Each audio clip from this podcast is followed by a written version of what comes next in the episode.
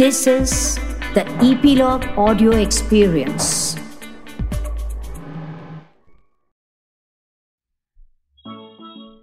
मेरे प्यारे दोस्तों, आज की कहानी अंकुर की है और उस समय की है जब पूरा लॉकडाउन था। उस समय सभी परेशान थे। अंकुर बहुत उदास था। उसका मन कहीं नहीं लग रहा था। चित्रकारी यानी पेंटिंग करते करते अंकुर थक गया था।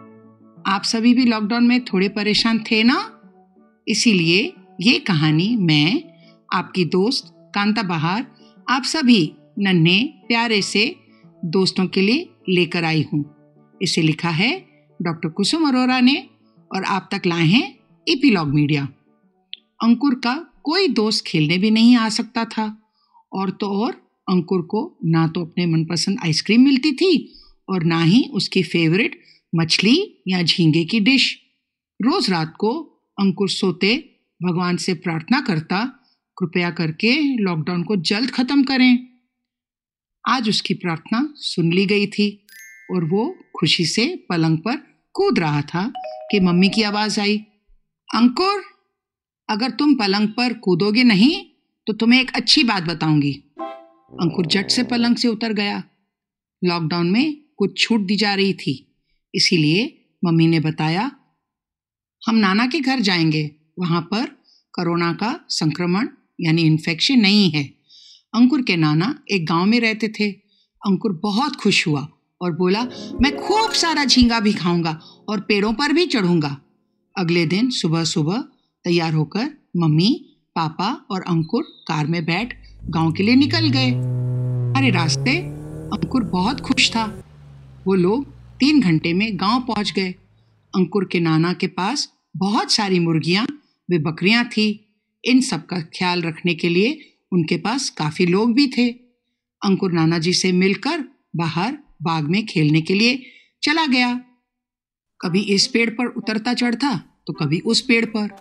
बाग के फूलों पर उड़ती तितलियों को पकड़ने की कोशिश करता।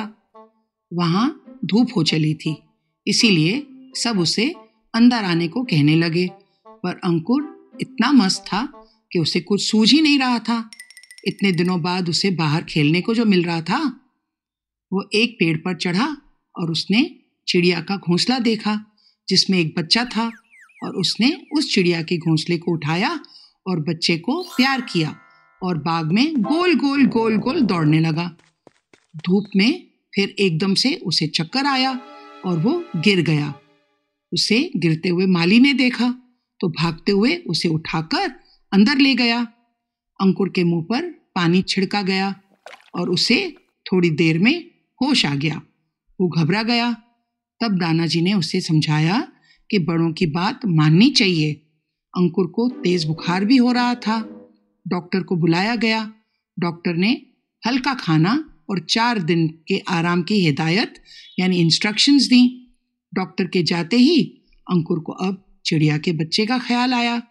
उसके पूछने पर उसे बताया गया कि वो घर के एक खास कोने में रखा है और क्योंकि उसे अंकुर ने उठा लिया था, इसीलिए इंसानों की गंध आने की वजह से चिड़िया उसके पास नहीं जाएगी। चिड़िया के बच्चों को खाना और पानी अंकुर की मम्मी दे रही थी। अंकुर रोने लगा। उसे बुरा लग रहा था कि उसे इतनी बड़ी गलती कर दी और अब तो वो चार दिन तक अपनी मनपसंद झींगा करी भी नहीं खा सकेगा। अंकुर के नाना ने उसे खुश करने के लिए बताया कि हमारी दुनिया में अनगिनत जीव जंतु हैं और अभी तक हमने केवल तीस प्रतिशत समुद्र देखा है, बाकी का तो हमें ज्ञान भी नहीं है। भगवान की बनाई हुई ये सृष्टि बहुत विचित्र है मतलब ये दुनिया बहुत सुंदर है। और उन्होंने एक और सत्य बताया कि एक विशिष्ट प्रकार का मतलब स्पेशल तरह का झिंगुर होता है, जो पूरा आकाश देख सकता है। अंकुर हैरान हो गया और बोला, वो सिर्फ़ आकाश देखता है नाना जी नाना जी बोले, देखो, हम एक समय में एक ही दिशा देख सकते हैं। कोशिश करो कहीं और देखने की। अंकुर ने कोशिश की, परंतु वो नहीं देख पाया। या तो हम दाएँ देख सकते हैं या बाएँ या लेफ़्ट या राइट या आगे देख सकते हैं या पीछे देख सकते हैं। नाना जी ने बताया कि इस चिंगूर की आँख की बनावट ऐसी है कि वो चारों दिशाओं में देख सकता है। फिर उन्होंने चिड़िया का घोंसला अंकुर के कमरे में रखवा दिया। अंकुर उस बच्चे को चीची बुलाता। थोड़ा ठीक होते ही अंकुर ने चीची की देखरेख करनी शुरू कर दी। वो नाना जी के घर में एक महीना रहा और उसमें उसने चीची को पाल पोस कर बढ़ाकर वापस पेड़ पर भेज दिया। अब अंकुर के वापस आने की तैयारी थी। अंकुर थोड़ा उदास था क्योंकि नाना जी ने उसे चीची को अपने साथ ले जाने की इजाज़त नहीं दी थी। क्योंकि चीची की दुनिया यही थी। पेड़ों में, उसके घोंसले में और खुले आसमान में अंकुर भारी मन से वापस आया। तो बच्चों, इन छुट्टियों में अंकुर ने बहुत कुछ सीखा।